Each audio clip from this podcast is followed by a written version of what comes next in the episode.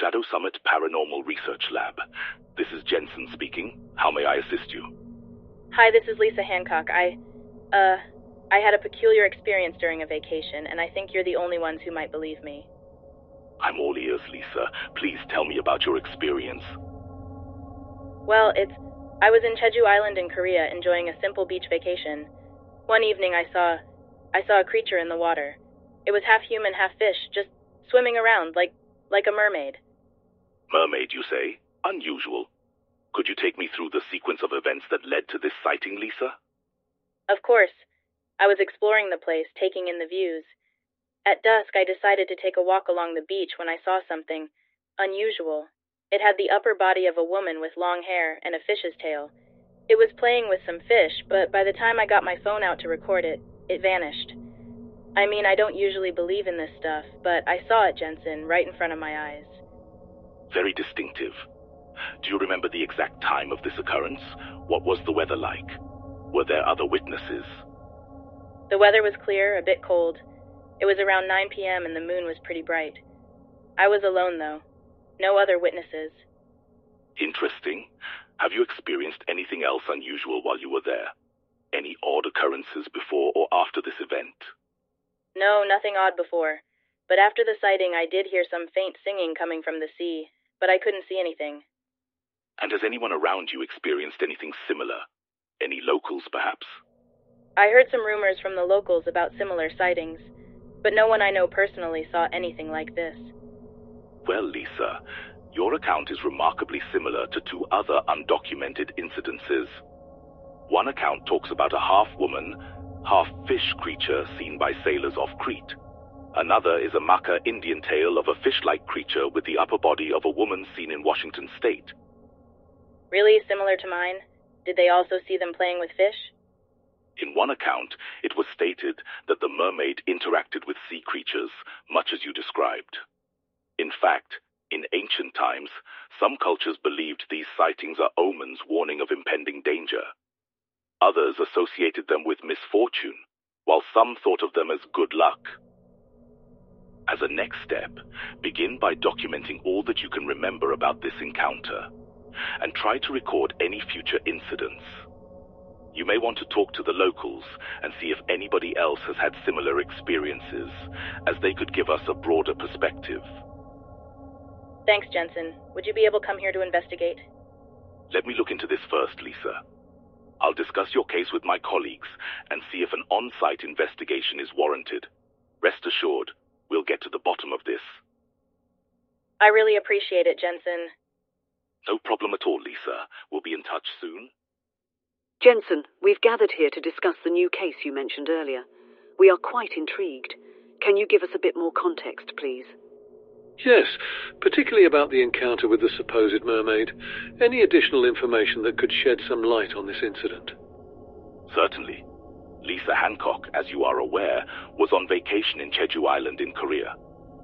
During an evening walk, she saw something astonishing. A creature in the water, half human, half fish. It was playing with some fish. By the time she reached for her phone to record the entity, it disappeared. But after the episode, she did hear some faint singing coming from the sea. Intriguing. It's not uncommon for us to interpret unexplained experiences through the lens of our existing cultural frameworks. Miss Hancock could have seen an unusual animal and interpreted it as a mythical mermaid. The singing could also be explained, maybe seabirds or the waves. Each interpretation is a reflection of the observer's cultural context. While I agree with you, Victoria, that interpretations can be very much influenced by cultural contexts, we should also not neglect the elements of folklore and mythology associated with such sightings. Remember, the boundary between myth and reality often blurs. Perceptions can influence reality and vice versa. Both viewpoints are valid. A rational explanation is always a logical starting point. But when dealing with paranormal activity, one must also consider elements of mythology and folklore. You'd recall the case we handled a few years ago off the coast of Crete, Syrian? Yes, indeed. Similarities are striking.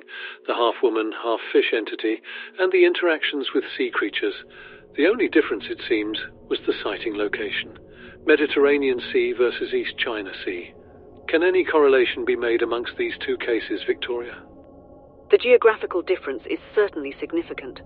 Both locations, however, share a crucial similarity. They lie on migratory routes of numerous aquatic species.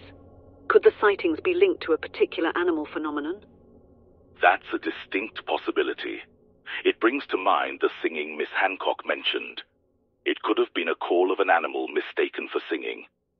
But we also need to consider the cultural implications, the shared mythology of sea creatures across cultures. Indeed, Jensen. The shared mythology of mermaids or merfolk is not just limited to Western civilization. Eastern Asia also has similar tales. Perhaps in our quest to unravel the mystery, we may be tapping into a universal human experience fear and reverence of the unknown represented by the deep unexplored sea. So, we are looking at a possible explanation through natural phenomena or a shared cultural myth. Either way, we need more data to make a compelling case.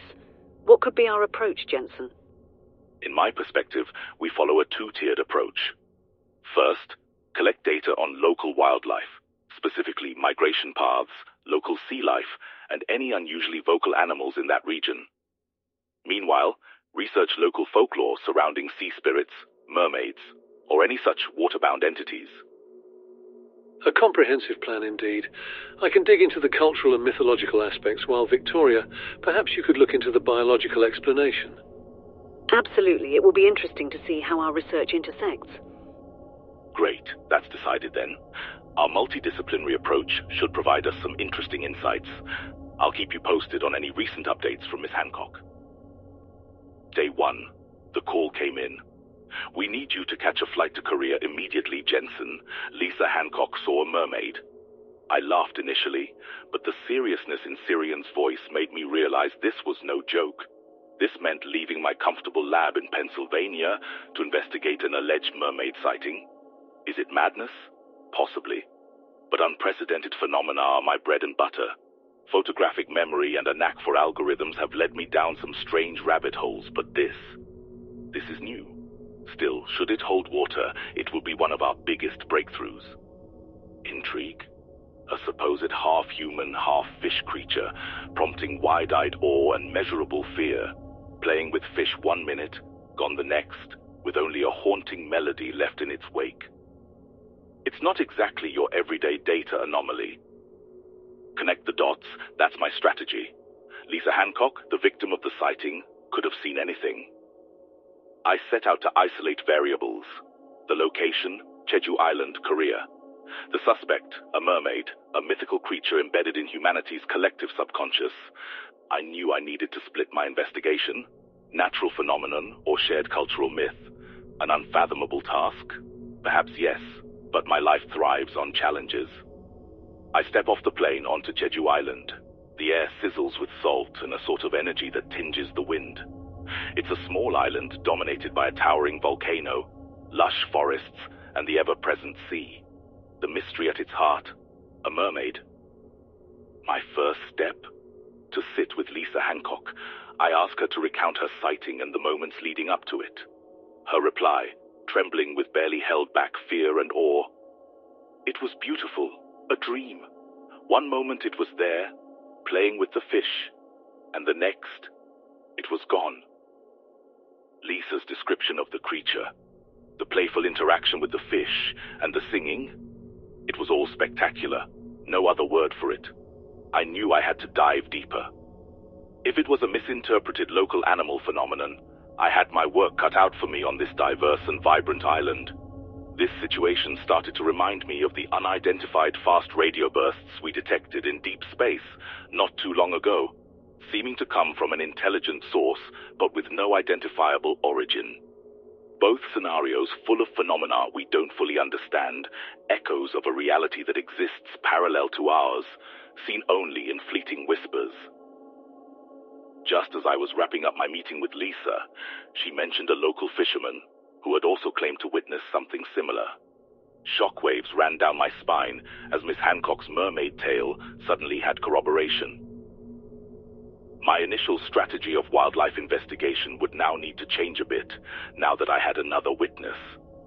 I prepared my technological tools, echolocation devices for mapping the underwater environs, UV and infrared cameras to capture any unlikely creature.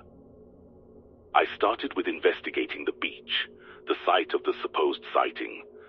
My echolocation scanner picked up dolphins not too far off the coast, a possible explanation for the mermaid and singing, but still uncertain. Later, upon returning to my makeshift lab, an email pinged on my laptop. A local archival document detailing similar sightings from centuries ago. This was no longer an isolated case. History was repeating, and it felt both thrilling and unnerving. Day two, as the sun rose again on Jeju Island, I got news that startled me. The fisherman who was supposed to meet me was found unconscious near the shore, with whispers of a siren's lullaby still lingering on his lips. The news shook the local villagers. Suddenly, every rustle of a leaf, every wave crashing on the shore was a harbinger of doom, a siren's call.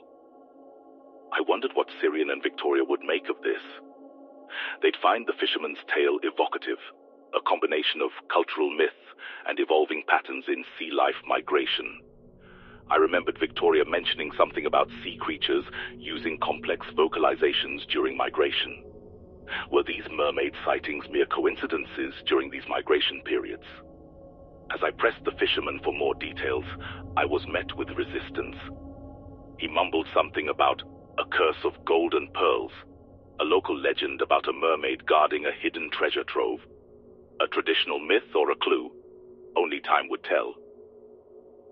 Standing on the edge of the shore, hearing the eerie whispers of the waves sent chills down my spine. It felt like the sea was alive, watching, whispering about things we were not meant to know. The fisherman's tale of the mermaid curse and the archival document from the local library was a revelation, linking the modern sightings to a centuries old myth. I had to quell my fear. The unsettling moments only underlined the severity of what we were dealing with here. I was deep in uncharted waters, now more sure than ever that I was onto something big. The revelation of the older sightings raised further questions. Was the mermaid tied to this specific island? How frequently were the sightings reported? I needed to dig deeper into the archives for more data. As I turn off the lights for the night, the glimmering sea outside my window seems to glint maliciously. I've stirred the depths, and now it's watching me, biding its time. I feel a shiver of anticipation. I need to find the bridge that connects logic and legend. As the line between myth and reality blurs, one certainty remains. Jeju Island and its mysteries remain less known. Good morning, Syrian Victoria. I just returned from Jeju Island, Korea. I was there to investigate a claim made by Lisa Hancock, who insisted she saw a mermaid playing in the waves near the coast at sundown. She even recorded it briefly before it disappeared. I've never encountered anything like this before. Ah, the myth of the mermaid. This is not the first time we've come across such a sighting. The belief in water spirits, especially those connected to feminine beauty and haunting songs, is found in cultural narratives across the globe. It's captivating, no doubt, but we need to determine the veracity of these claims. Are you suggesting, Syrian, that a myth is repeating itself here? Quite possible, Victoria. In many cultures, water spirits are symbolic intermediaries between man and nature, embodying the paradox that water is a source of both life and potential danger. How did the witness describe the mermaid, Jensen? Lisa initially described it as a beautiful dream. A half human, half fish creature which interacted playfully with fish. Remarkably, after it vanished, she heard a faint singing from the sea. Interesting. It suggests the possibility of a misidentified marine creature. Dolphins, for instance, can often be found off the coast of Jeju Island and are known to use complex vocalizations.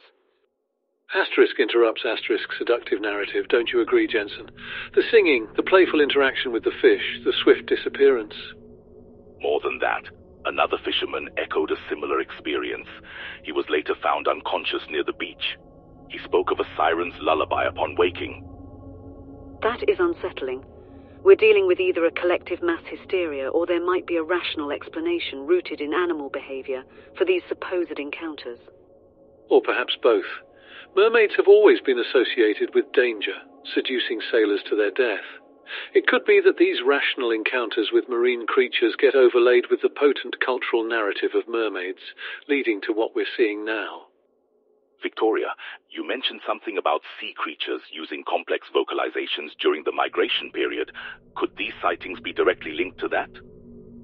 Certainly possible. The timing of these events certainly seems to hint at a connection to migratory patterns. Quite intriguing. A myth being brought alive by the inherent instincts of these creatures. It's like nature itself reinforces our own cultural narratives. The fisherman also spoke of a curse of golden pearls, a local legend regarding a hidden treasure guarded by the mermaid. I'll need to look deeper into this. That sounds fascinating, Jensen. A touch of wealth and danger never fails to add allure to such legends. I intend to revisit the historical archival in light of this new development. I need to find a pattern, a clue, that resolves this surreal puzzle. This certainly proves one thing, Jensen. Jeju Island is more than just an island. It's a world of its own, teeming with stories waiting to unfold. This has certainly given us a lot to think about.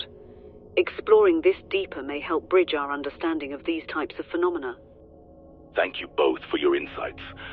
I'll reflect on everything we've discussed and will aim to deliver my final report soon. I've embarked on a strange and intriguing journey. Let's discover where it leads us. With the amalgamation of field investigation, cultural knowledge, and scientific evidence, I declare this case solved due to the following reasons. Reason 1.